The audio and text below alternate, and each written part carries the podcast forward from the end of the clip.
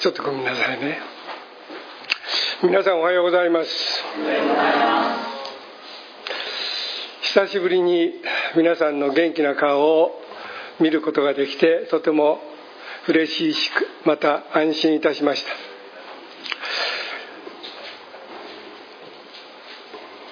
前回私がこちらにお伺いしたのは2年ぐらいになるんかしら。久しぶりにこちらに来て良いことがいくつかありました。皆さんにウェルカムされたこととお水が出されたこととそれに熱いお茶まで出てきてテーブルまで用意されました。確か前回はそのようなサービスはなかったような気がする。たまに来るのはいいなと思わされました。今回このように皆さんと共に死を礼拝することができて心から嬉しく思います。丸山先生のことは残念に思いますが一日も早く回復され次のステップがまだまだ先の長い人生があるわけですから主のご計画を得て力強く歩んでいただきたいと心から祈るものであります。今日こちらに来るにあたって黒崎さんを通して皆さんの様子をちょっと伺いました。今回千葉の皆さんは台風15号でいろいろな被害を受けられさらに加えて度重なる台風で本当に県民の皆さんの様子は日々テレビで拝見しながら今なお今日も多分後片付けやあるいは再建に心を悩ましておられる方が数多くおられると思います。多分もしかしたら皆さんの中にもまだ家がきちんと整ってらっしゃらない方がおられるかもしれない。そういった時期に今日のタイトルラグビーワールドカップを観戦してこんなタイトルで話をしていいんだろうかとちょっと躊躇いたしました。しかしラグビーをしておられた選手たちも口々に私たちの頑張りを通して災害にあられた苦しい環境にある方たちに対し少しでも励まし勇気を与えられればという思いでプレーをしていらっしゃる姿を皆さんも多分ご覧になったと思います。パウロ自身も彼もこの聖書の箇所から言わんとしていることは私たちがいかなる環境の中にあっても主を見上げてそこから力強く歩むことを励ましのメッセージとしてこれを加えていることを覚えてあえてこの聖書の箇所を選ばせていただきました。皆さんと共にパウロの信仰から多く学んでまいりたいと思います。一言お祈りいたします。恵み深い天の父なる神様あなたの尊い皆をあがめ心から感謝をいたします。優る一週間の私たちのそれぞれの歩みを主が守ってくださり導いてくださり励ましてくださり今日まで歩みきることができまた今日から始まる新しい一週間の歩みをこの日本の国でキリスト者として旗を上げて歩むのに必要なあなたからの励ましと霊の力をいただくことができるために主ご自身が立ててくださったこの旗沢教会に私たちを集めてくださったことを心から感謝をいたします。主をどうぞ御言葉を通して私たち一人一人を励まし目標を与えてくださりさらに死を見上げつつ私たちの置かれた長谷場を信仰の人生を歩み切ることができるように一人一人を励ましてください。また丸山先生もどうかその志半ばでの牧会からのリタイアですありますけれども次の歩みに対して主が豊かな御言葉の慰めと励ましをもまた新しい目標を持って立ち上がり喜びを持って信仰生活を全うすることができるように主が慰め励ましてくださることを心からお願いいたします。これからのしばらくの時主の御手に委ね尊いキリストの皆を通してお祈りいたします。アーメン。RWC ラグビーワールドカップ。皆さん見ました？エキサイトしました？私と家内は全試合をテレビで見ました。家内は学生時代からラグビーのファンだったということは知ってましたけどもテレビでラグビーが始まると表変という言葉がありますが彼女はまさしく表変しました。一見おとなしそうに見える彼女ではありますけれども試合が始まってスクラムがいわゆる組まれるようになるともう一緒におしくらまんじゅうを押しているようでそして孝太郎がボールを持って走ると「走れ走れ孝太郎」って歌を歌って本当にエキサイトして拍手して立ち上がって私もそれに付き合ってたった2人でハイタッチしながら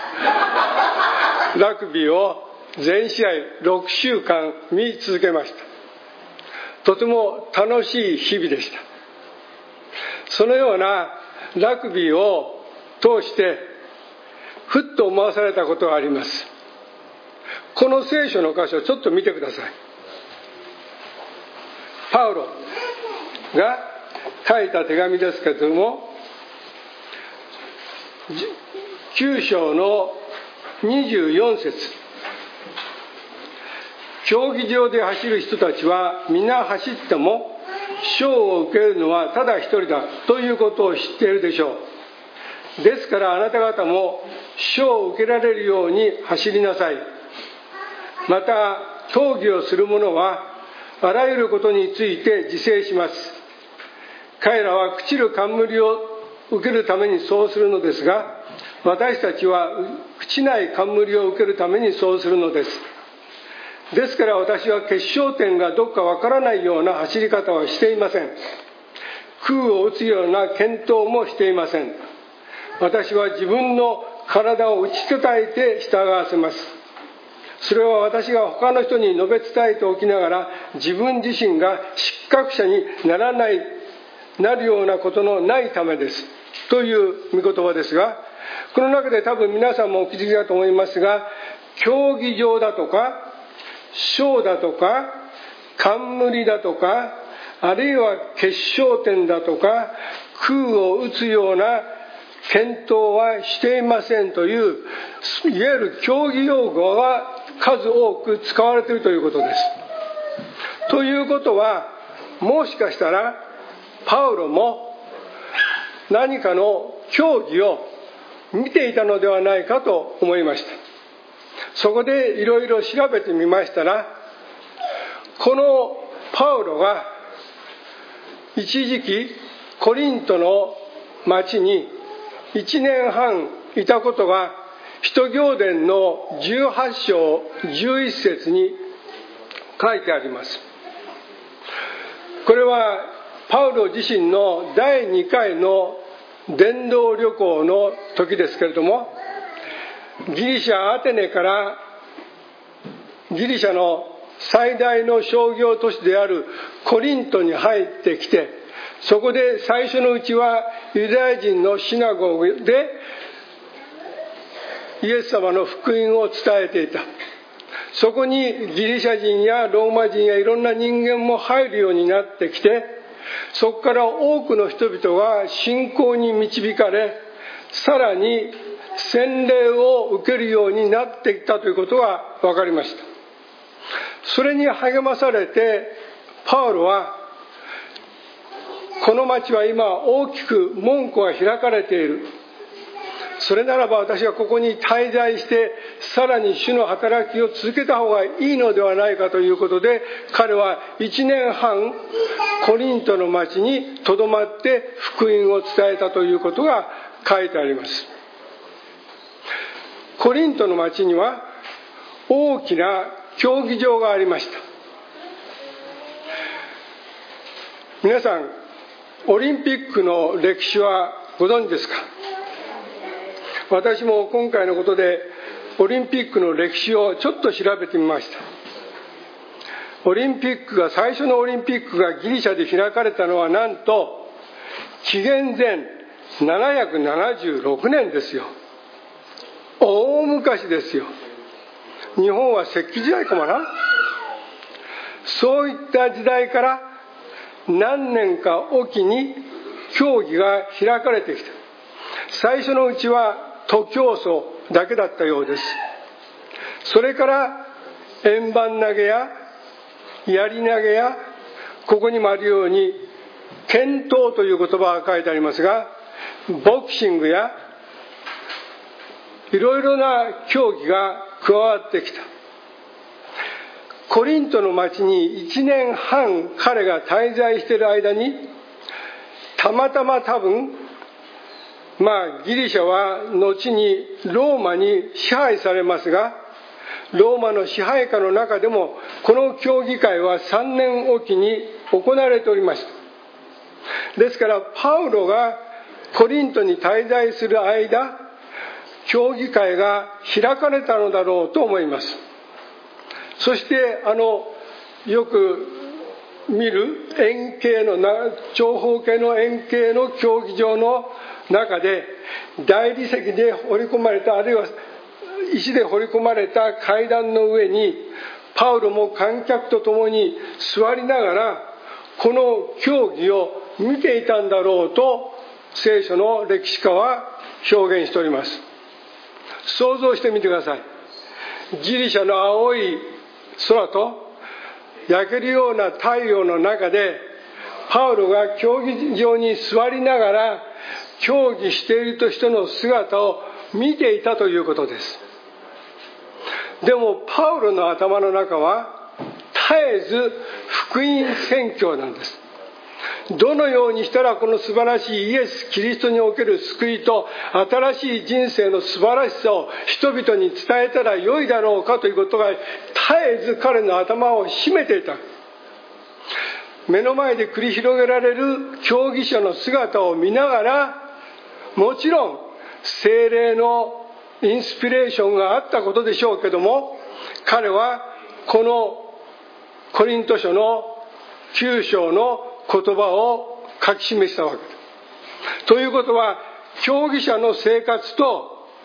私たちの信仰生活パウロの伝道の姿勢の中にいわゆる重なるものがあったんだろうと思う。それでパウロは私たちにこの言葉を残しているわけですじゃあ一体パウロは何をこの中に見出したのか3つほどでは4つほど考えました。1つは24節を見てください。競技場で走る人たちは皆走っても賞を受けるのは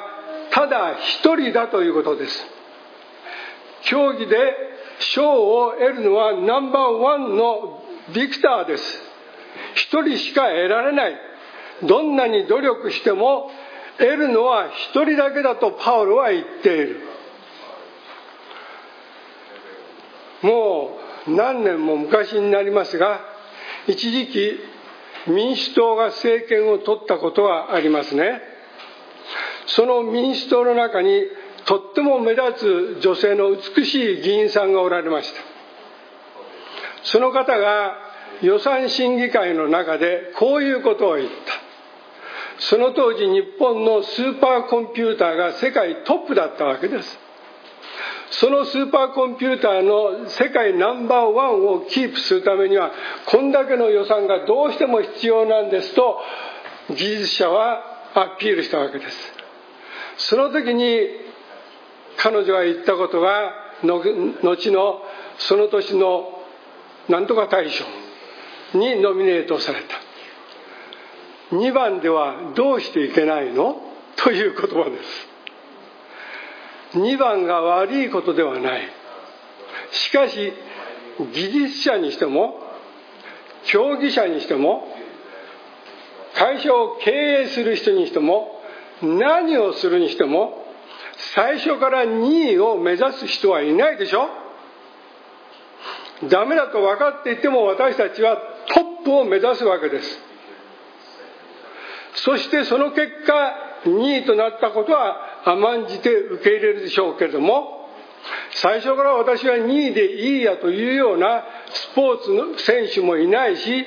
会社経営を起こす人もいないし技術者もいないしそして私たち信仰者も同じなんです。二流市民でいいやではない。パウロは明確にップを目指すことを私たちに求めているわけです。それは彼の言葉の中にも書いてある。手モテ書の第二トメテの4章78後で見てください。そこに見ると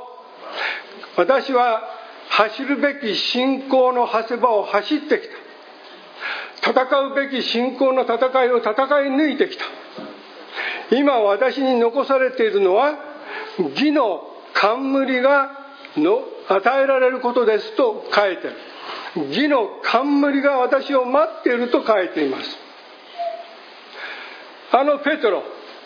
第一ペトロの5章にも彼は書いている。私たちは神様から牧会者としての使徒としての役割を与え群れを与えられている。いろいろな苦労があるだろうけどもこの群れを牧していく守っていかぬことを求められている。誠実に忠実にやっていけばあの時の主の時にいていわゆるチーフシェファード主なる羊飼いが現れた時にその方は私たちに栄光の冠を与えてくださると人々を励ましています。それから黙示録の2章の7節を見ると10節を見ると死に至るまであなた方は忠実に走り続けなさい。そうすれば後の日に私はあなたに命の冠を与えるでしょうと書いてある。ということは私たちの信仰生活ただ漫然と信仰生活をしているとチコちゃんに怒られる。ボケッとクリスチャンしてんじゃねえよ。私たちは目標を持って信仰生活をするということです。決して誰が1位誰が2位誰が3位ではない。しかし私たちにとってのゴールは何ですか？それは少しでもキリストの御岳に近くなることです。キリストの性格に近くなることです。人々が私たちを見てキリストを見るような信仰生活性格を作り上げていくことが私たちにとってのゴールです。